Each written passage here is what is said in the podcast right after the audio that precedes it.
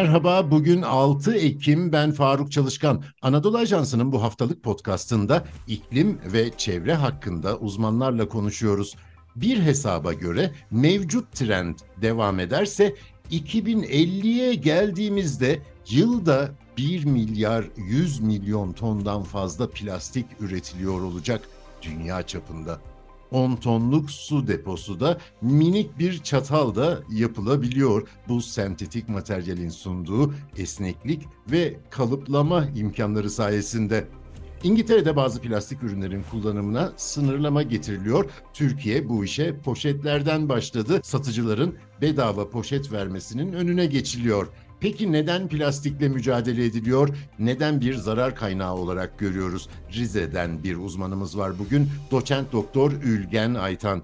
Kendisini Yeşil Hat editörü Hale Aydoğmuş'la ağırlıyoruz. Hocam katıldığınız için teşekkür ediyoruz.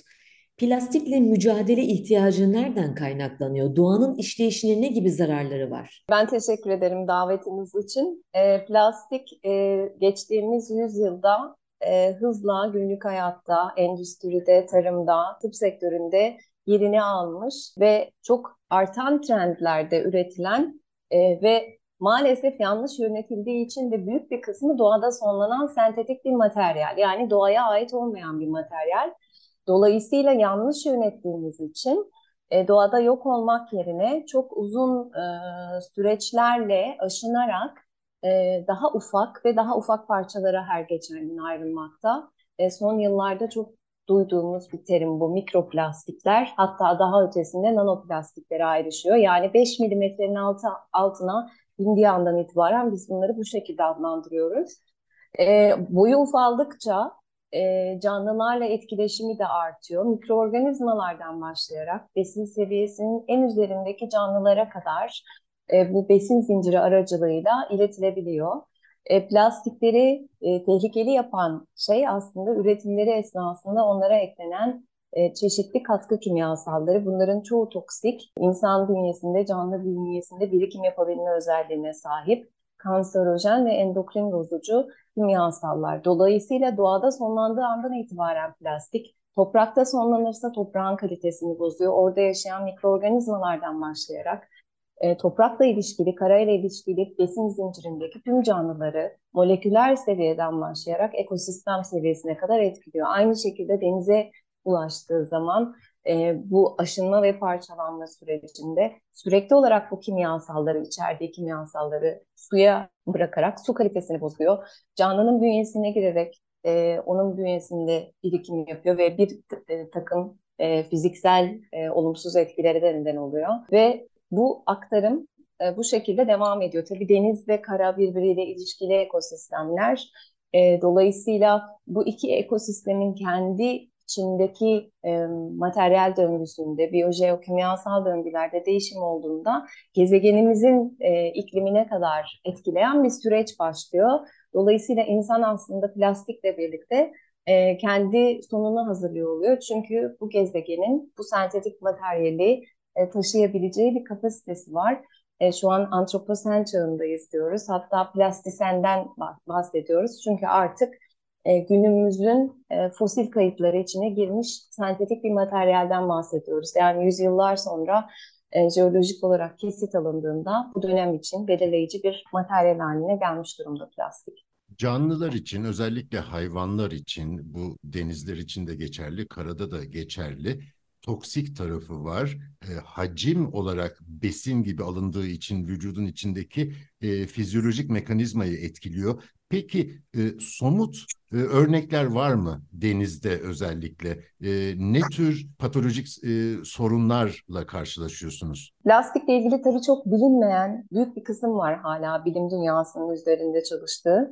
Ama şöyle başlamak istiyorum. Plastik diye adlandırdığımız genel bir terim e, biz kilometre karede denizde 1 milyon plastik buluyorsak eğer bu 1 milyon plastiğin her biri farklı etki mekanizmasına sahip eşsiz birer kirletici yani hiçbiri bir diğerine benzemiyor. Dolayısıyla bilim insanları deneysel olarak örneğin bir polietilenin e, bir balık üzerindeki etkisine bakmak istediklerinde bunu birebir e, mimikleyemiyorlar. Doğadaki işleyişini aynı şekilde laboratuvara yansıtamıyorlar. Çünkü tüm bu aşınma sürecinde plastik hem doğadaki kirleticiyi de işte ağır metali, antibiyotikleri, pafları, PCB'leri, DDT'leri, tüm bu kirleticileri de üzerinde topluyor. Bu toplama e, onun yüzey yapısıyla, rengiyle, aşınmışlığıyla, büyüklüğüyle, şekliyle hepsiyle alakalı.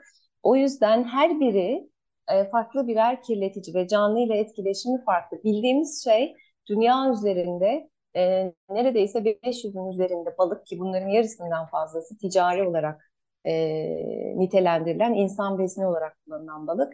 Bu balıkların sindirim kanalında biz plastiklere rastlıyoruz. Ülkemiz denizlerinde de e, ekolojik ve ekonomik değeri olan balıklarda e, hepsinde neredeyse plastiklere rastlamak mümkün değişen oranlarda. Bunu özellikle belirtmek istiyorum. E, bana sıklıkla sorulan şu, hocam biz e, balığın midesini yemiyoruz ki bağırsağına atıyoruz mu diyorlar ama plastik bünyeye girdiği andan itibaren tüm bu içerdiği kirleticiler ve toksik kimyasallar canlının e, yağ dokusunda birikim göstermeye başlıyor. Yani balık bunu dışlıyor olsa da dokusunda birikimi var tüm bu kirleticilerin. Zaten balık e, deniz ortamında e, etrafta e, ne kadar kirletici varsa onunla e, muhatap olan dolayısıyla da bir kısmını bünyesinde biriktiren bir canlı. Hele suyu filtre eden bir canlıysa hamsi gibi, midye gibi e, hiç kaçarı yok. E, doğrudan bu kirleticileri e, şimdi de plastikle birlikte bu ekstra bir yol olarak geliyor. Bünyesinde biriktirmeye başlıyor ve bir canlı tüketmeye başladığı andan itibaren onu tüketen bir üstteki canlı da bunun birikimi giderek artıyor. Biz buna biyomagnifikasyon diyoruz. İnsan besin zincirinin üzerindeki son tüketici.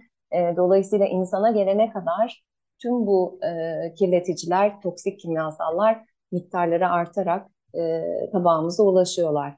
Hocam plastiğin maliyeti, yaygınlığı göz önünde bulundurulduğunda hayatımızdan da kolay kolay çıkmasını beklememiz gerçekçi değil sanki.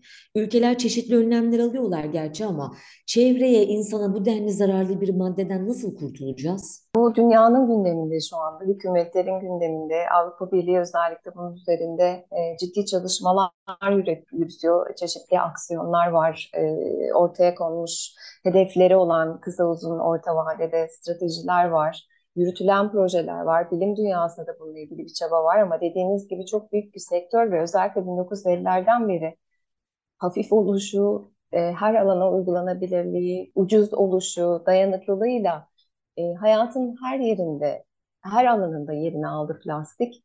E, ben öğrencilerime bir egzersiz yaptırıyorum. Bir gün içinde temas ettiğiniz, kullandığınız, dokunduğunuz plastikleri e, kaydedin diyorum önce çocuklar 15-20 tane objeyle geliyorlar. Ben e, bunun bu kadar olmayacağını, daha dikkatli bakmalarını, incelemelerini söylediğimde bugün de 200-300 objeye kadar çıkabiliyor ki bu da yine bizim aldığımızla sınırlı. Çünkü hiç düşünmediğimiz şeyler bile aslında sentetik. Yani bir duvar boyasından tutun da bir yer döşemesine kadar e, ya da kullandığınız bir krem içindeki likit formdaki plastiklere kadar. Maalesef insan e, hem besin yoluyla hem gıda yoluyla hem de temas yoluyla çok ciddi şekilde plastiğe maruz kalıyor. Aslında biz bilim dünyası olarak tabii ki de e, çevre çalışan bilim insanları olarak çevreyi çok önemsiyoruz. Oraya odaklanıyoruz ama ben çalışmaları yürütürken aslında en çok bizim maruz kaldığımızın farkındayım. E, maalesef başa çıkılamaz bir kirletici plastik. Kutuplarda çalışma yaptık e, kutuptaki bir buzul gölünün sedimentinde yani dip çamurunda bile biz plastiğe rastladık. Atmosferle insan etkisinden uzak alanlara kadar taşınabiliyor. Bu sene de Türk Antarktika Bilim Seferi'nde bu çalışmaları devam ettiriyor olacağız. Böylesine yayılmış bir kirleticiyi e, hayatımızdan çıkarmak gerçekten çok zor. Doğadaki varlığını da şu an e, temizlemek, uzaklaştırmak çok komplike. Karadaki deponi alanları, gözle görünürler e, belki bir şekilde düzenlenebilir, uzaklaştırılabilir ama denize yayılmış, atmosfere yayılmış, kutuplara kadar yayılmış bir kirleticiden bahsediyoruz. Mutlaka e, her zaman söylediğimiz şey kaynağında azaltılmalı. Kaynağında azaltılması için iyi bir yönetim lazım ama öncesinde üretim miktarlarını düşürmek lazım. E, dediğiniz gibi sektör çok büyük, her alana yayılmış. O yüzden sektör mutlaka öncelikle bu katkı kimyasallarını, toksik kimyasalları iyileştiriyor olmalı. En azından ilk etapta e, yeni alternatif ürün, ürünler, çözümler üretilene kadar bu kimyasallarla ilgili ciddi sınırlamalar getirilmeli. Çünkü bizim için en komplike boyutu dediğim gibi moleküler düzeyden başlayarak insana kadar, iklime kadar etkileyen boyutu aslında direkt olarak bu toksik kimyasallarla ilişkili. Doçent Doktor Ülgen Aytan ve Yeşil Hat Editörü Hale Aydoğmuş'a çok teşekkür ediyorum. Bizi hangi mecrada dinliyorsanız orada abone olmayı lütfen unutmayın. Hoşçakalın.